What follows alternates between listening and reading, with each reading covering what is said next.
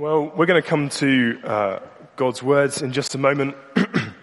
but um, over the next uh, five weeks, we're going to be um, journeying through the last two chapters of 1 Timothy. So Jeremiah is uh, over and finished, and we're starting a new series in 1 Timothy. And in just a moment, Dan's going to come and uh, share God's word with us uh, from this book. But before he does, we're going to read the passage together. So if you've got a uh, Red Church Bible, uh, please turn with me to 1 Timothy uh, 4, verse 6. And if you've got a Red Church Bible, it's on page 1192. So 1 Timothy chapter 4, verse 6. We're going to read down to verse 16.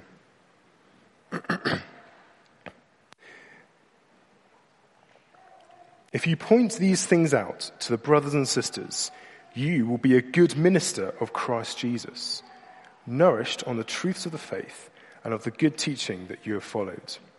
Have nothing to do with godless myths or old wives' tales. Rather, train yourselves to be godly. For physical training is of some value, but godliness has value for all things, holding promise for both the present life and the life to come. This is a trustworthy saying that deserves full acceptance.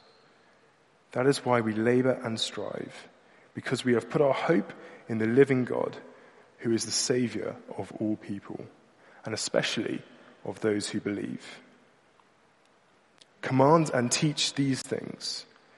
Don't let anyone look down on you because you are young, but set an example for the believers in speech, in conduct, in love, in faith, and in purity.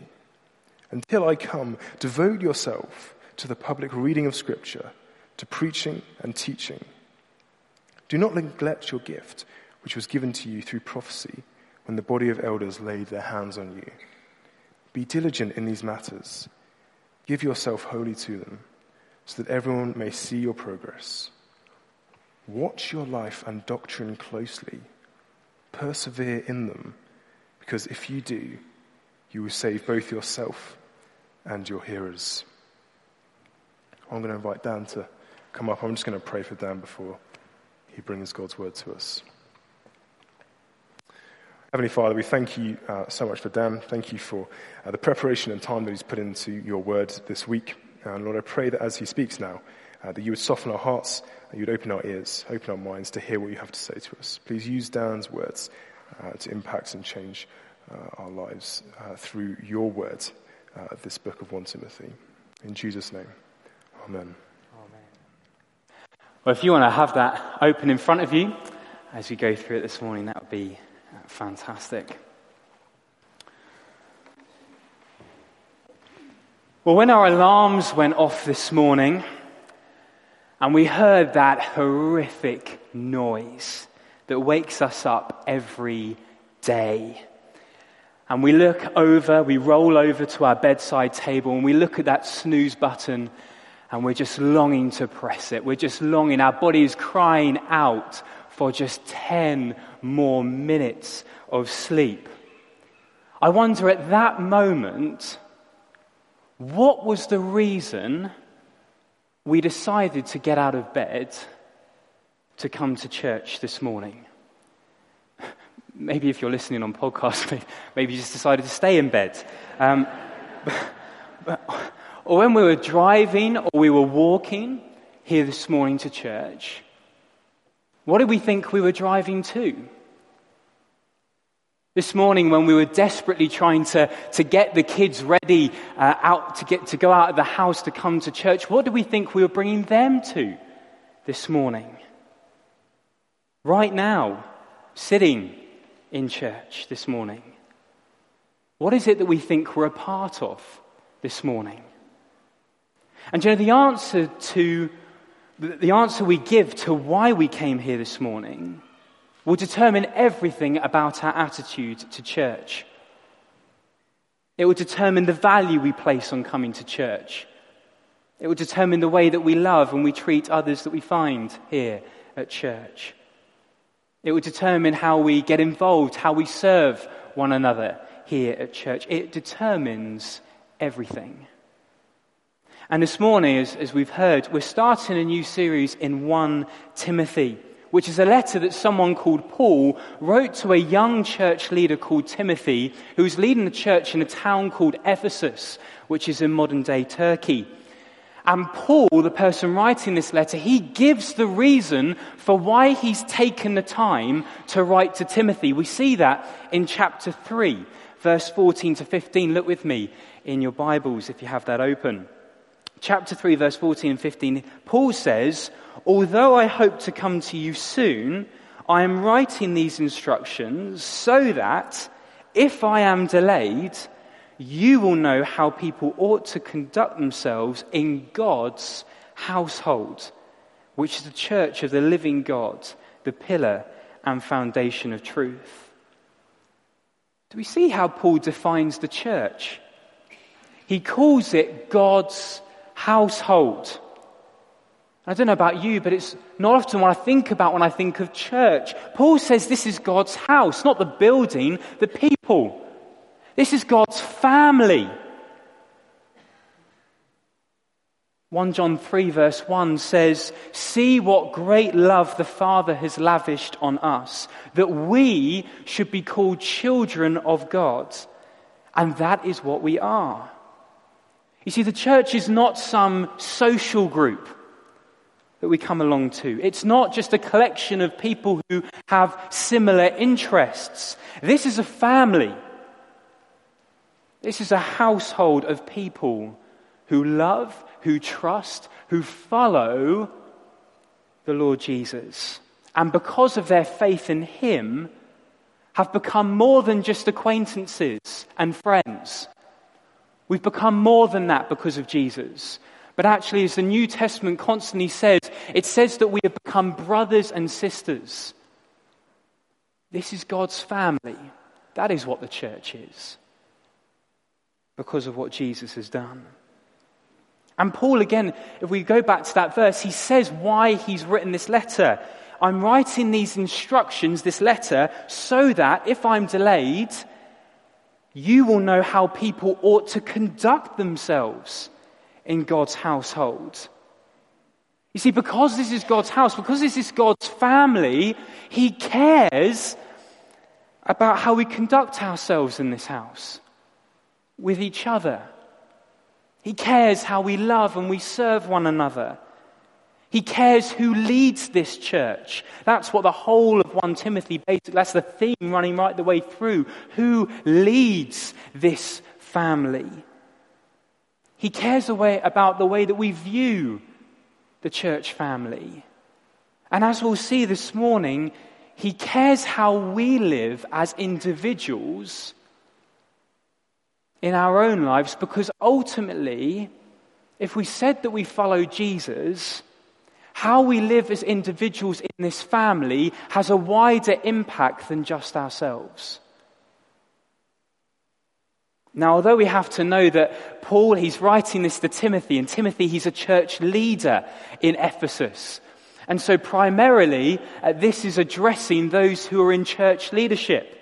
Uh, but before we can kind of cross our arms and go to sleep and think that this doesn't apply to us, well, we have to see, look at chapter 4, verse 12 in our passage, because we see that Timothy is to set the example for all the believers, meaning that whatever Timothy was told to practice, whatever Timothy was told to do, was also to be seen in those who are in the church family.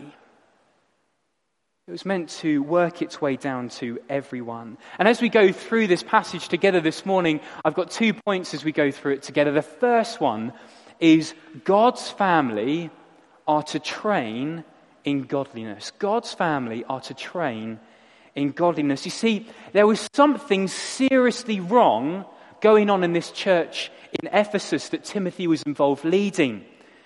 You see, we're jumping in halfway through the letter, but if we'd started reading from the beginning, we'd see that there are some serious problems. And the problem is that people in this church are not teaching the right stuff. They're teaching what is false, We see if you look at um, chapter 1, verse 3, Paul says, As I urged you when I went into Macedonia, stay there in Ephesus so that you may command certain people not to teach false doctrines any longer. And then a bit further down in chapter 1, verse 6 and 7, Paul says, Some have departed from these and turned to meaningless talk. They want to be teachers of the law, but they do not know what they're talking about or what they so confidently affirm. And then just before our passage in chapter 4, verse 1 and 2, says the Spirit clearly says that in later times some will abandon the faith and follow deceiving spirits and things taught by demons. Such teachings come through hypocritical liars whose consciences have been seared as with a hot iron. There's a real problem in this church that Timothy is leading. There are people that are teaching things that are not right. And we see in things like in verse 3 of chapter 4, they're teaching to abstain from marriage or that people shouldn't be eating certain kinds of foods. This church is wandering far away from God's word. And so the question is how is this church in Ephesus, how is young Timothy going to stand firm? How is he going to stand in what is true? How is he not going to succumb to, to those who are teaching what is false that is going around? Well, do you know, Paul's answer, as we'll see in this first half of the passage, the answer is that we need to start training in a spiritual gym. That's what we need to do. We see that at the end of verse 7. Have nothing to do with godless myths and old wise tales. Rather, train yourself to be godly. Train yourself to be godly. Now, as you, you probably know, and as you can probably see, I'm, I'm not very familiar with the gym. Um, but I have been told on many occasions by those who are familiar uh, that physical exercise, training, working out is utterly pointless unless it is accompanied by a healthy and balanced diet. And uh, this week, uh, I went out for a run with a couple of friends. We went around Kenley Aerodrome. Not a long run, but you know, enough to feel like you'd done some good exercise to start the day. It was brilliant. And so I started the morning, went down into the office feeling good about myself. Wow, I've done a run this morning. Look at me go.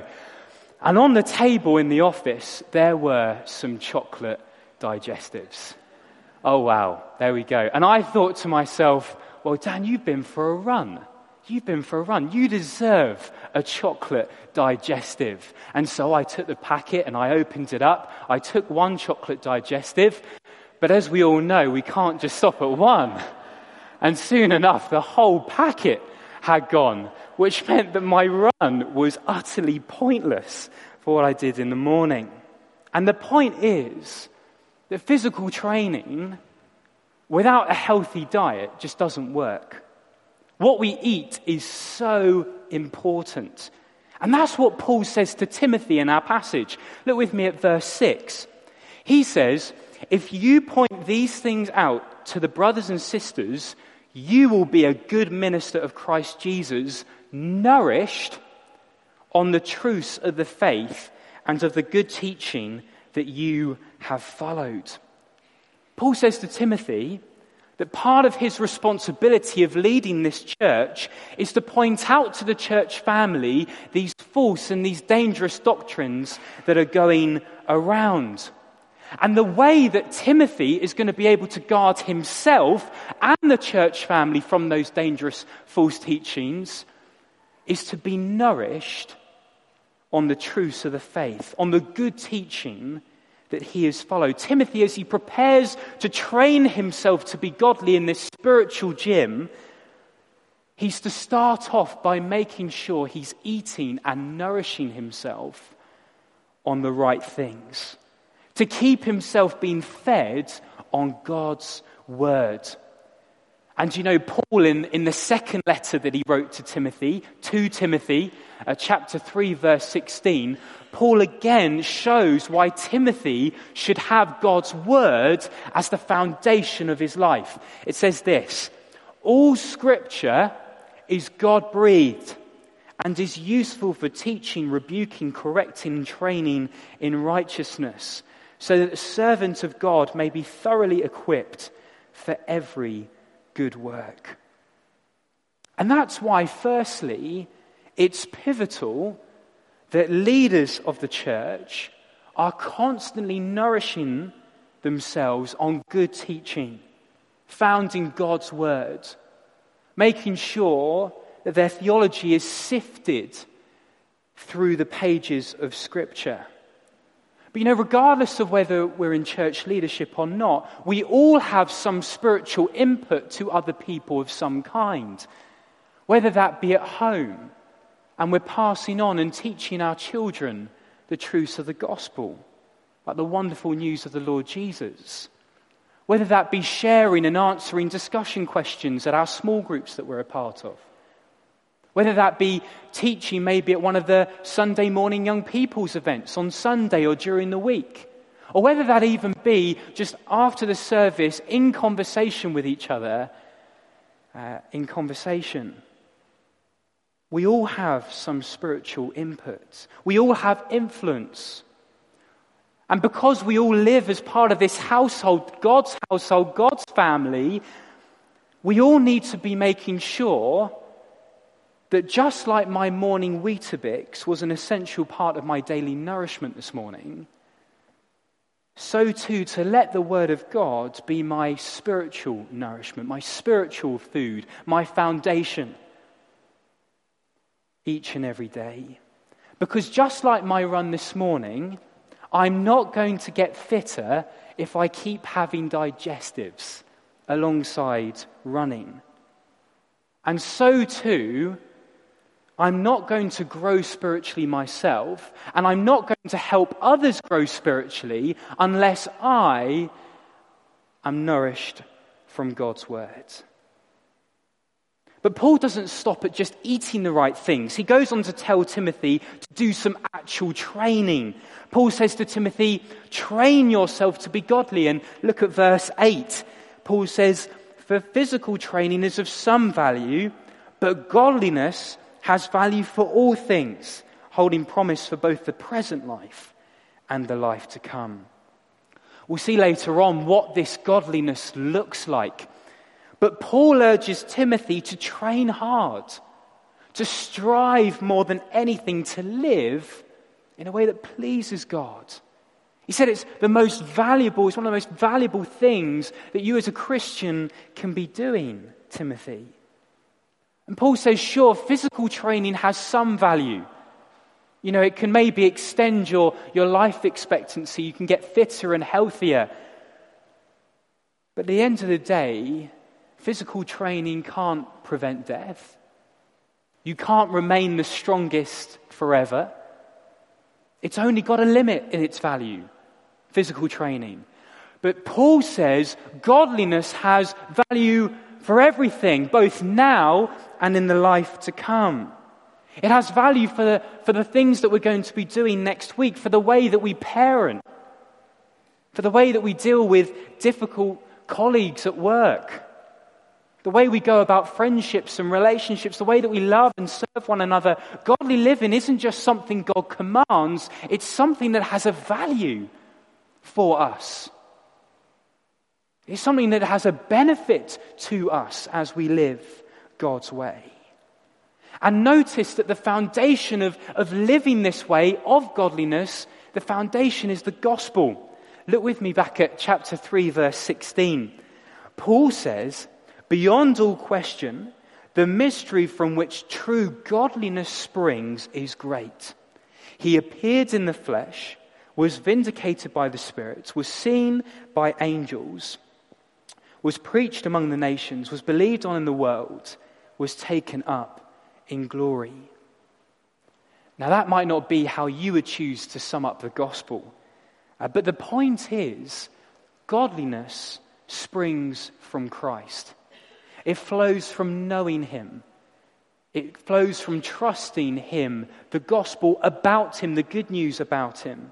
And Paul again shows again why the gospel is the foundation. Look with me at chapter 4, verse 10 in our passage. He says, That's why we labor and strive. That's why we train. Because we have put our hope in the living God, who is the Savior of all people, and especially of those who believe. You know, if you, if you go to a, a normal gym, you need a motivation for going. You need something that's going to get you up out of bed. And Paul says the reason for us hitting the spiritual gym, growing in godliness, growing in faith, the motivation for us should be the gospel. We pursue godly living because God has saved us and not so that God will save us. You know, someone wrote on this, someone said, when it comes to spiritual matters, we hesitate. Discipline sounds so much like legalism. Legalism being meriting God's favor. But such thinking is mistaken. Legalism is self centered, but discipline is God centered. The legalistic heart says, I will do this thing to gain merit with God. The disciplined heart says, I will do this thing because I love God and I want to please Him. And so, Timothy and we this morning are told to pursue godly, disciplined, God centered lives, lives that reflect the gospel, lives that reflect the Lord Jesus to each other in this family that we belong to. And to let God's word be the nourishment that provides us with the energy, the direction to live that way. So that, like Timothy, we can stand firm. We can stand firm and not be caught off guard, but be fit and strong to remain faithful to God's word and not drift from it. Secondly, and finally this morning, set the example for God's family. Set the example for God's family. You know, John C. Maxwell, he's an author, and he's written many books on what good leadership looks like. And he says the good leader is someone that knows the way, goes the way, and also shows the way. And that's what we have here in the final part of our passage. Paul tells Timothy, You're leading this church. You're telling them to live these godly lives. You're meant, to, you're meant to be teaching and guiding them. Make sure, Timothy, you then set the example. Look with me at verse 12. Paul says, Don't let anyone look down on you because you are young, but set an example for the believers in speech, in conduct, in love, in faith, and in purity.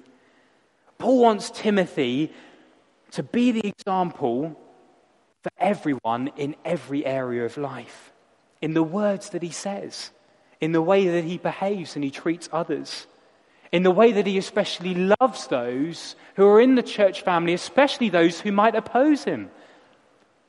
In the way that he lives out his faith, in the way that he lives and walks with the Lord Jesus, in the way that he goes about maintaining purity set the example. That's quite the responsibility, right, for Timothy, for this church. That's a huge responsibility. But you see, Paul knew someone had to provide an example. Someone had to, because remember, we've seen how this church is, is maybe got people who are teaching uh, false things. And we get an insight into what their lives look like into what their actual lives look like. We see that in chapter 6, verse 4, if you want to look with me. It says, They are conceited and understand nothing. They have an unhealthy interest in controversies and quarrels about words that result in envy, strife, malicious talk, evil suspicions, and constant friction between people of corrupt minds. When Timothy's asked to set the example in speech, in conduct, in love, in purity, it's everything that wasn't seen in the church he was at. And we see what Paul commands Timothy later on in verse 13. He commands him to devote himself to the public reading of Scripture, to set the example in that department as well, to preaching and to teaching. Why? Because this church has wandered so far from God's word. Paul says, bring that to the center. Let God's word be the foundation in the church, Timothy. Don't neglect your gift, verse 14. And in verse 15, Paul says he wants Timothy, he wants everyone to be able to see Timothy's example. He says, so that everyone might see your progress. And you know, it's right today that church leaders set the example. It's a huge responsibility, a huge one, one that we should pray for. But it's also a real challenge to all of us this morning. Do you know, I remember being challenged by a very famous quote which says, If you were arrested for being a Christian, would there be enough evidence to convict you? For Timothy, Paul wanted abounding evidence to be seen. He wanted more than enough evidence in his life. You know, the story goes of uh, Josiah Wedgwood, the famous potter.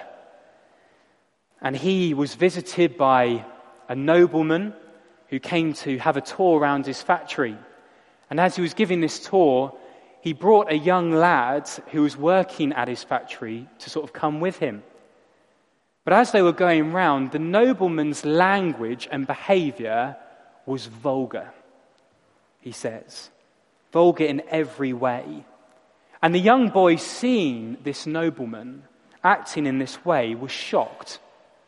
But the more and more as he went round on the tour, he, become, he became fascinated with the nobleman's behavior. So much so that he ended up laughing and joking at the example he set.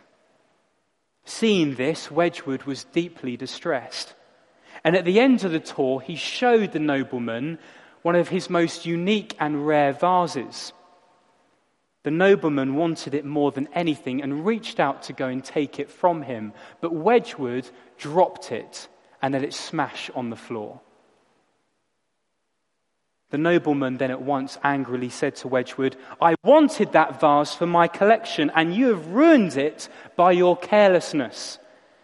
Wedgwood answered, Sir, there are other ruined things more precious than a vase, which can never be restored.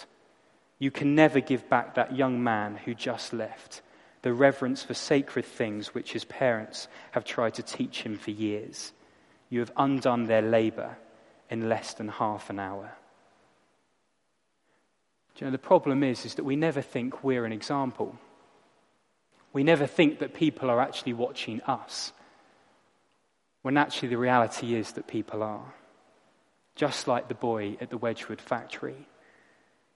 And because this morning we are more than just a collection of individuals, because this morning we are God's family, we are brothers and sisters, we have a responsibility to each other to set the example to each other, to point each other to the Lord Jesus in every way in speech, in life, in word, in deed. You know, Paul at the end of the passage explains what all of this is meant to result in. Paul says, Be diligent in these matters. Give yourself wholly to them so that everyone might see your progress. Watch your life and doctrine closely. Persevere in them because if you do, you will save both yourself and your hearers. Now we hear that and we might go, that's a bit shocking, right? Because we know that it's only Jesus that saves. What's going on here? Paul even says it's only Jesus that saves by faith alone. That's what we've been singing this morning. And yet it seems like Timothy can save himself. And not only himself, he can save his whole church. What's going on? How does that work? Well, ultimately, it's not Timothy that saves the church, is it?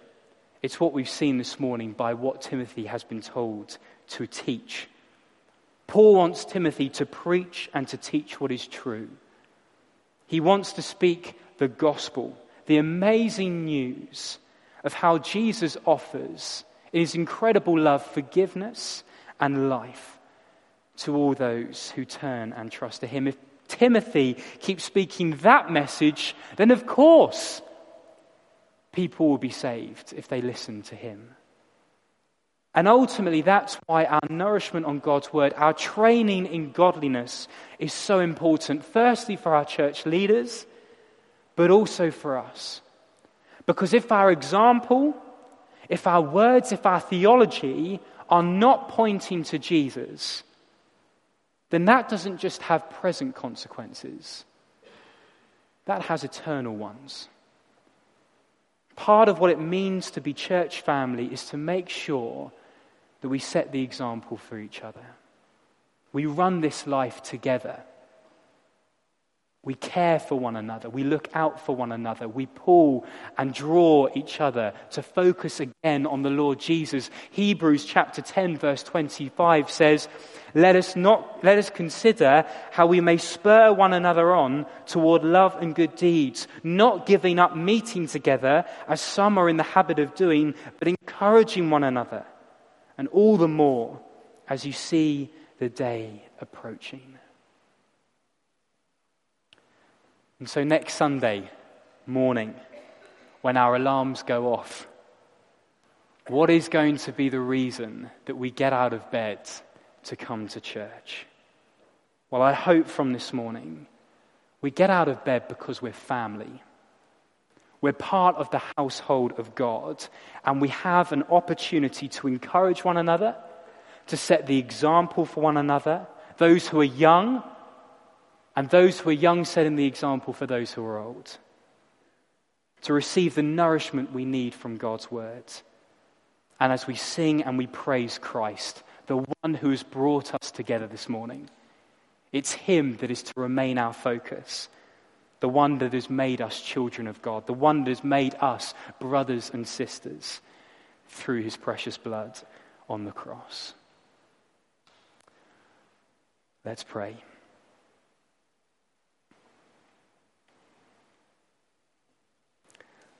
Our Father in heaven, we praise you this morning that this isn't just a social event this isn't just another community group. This isn't just a, a bunch of individuals that share a similar interest, but rather, this morning, we gather together as family.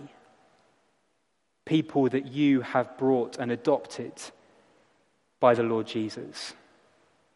We thank you so much that it's in Him that we have forgiveness, that it's in Him we have life, that it's in Him that we have the perfect example of how to live. And we pray, Father, that this week we may live our lives in response to your love for us.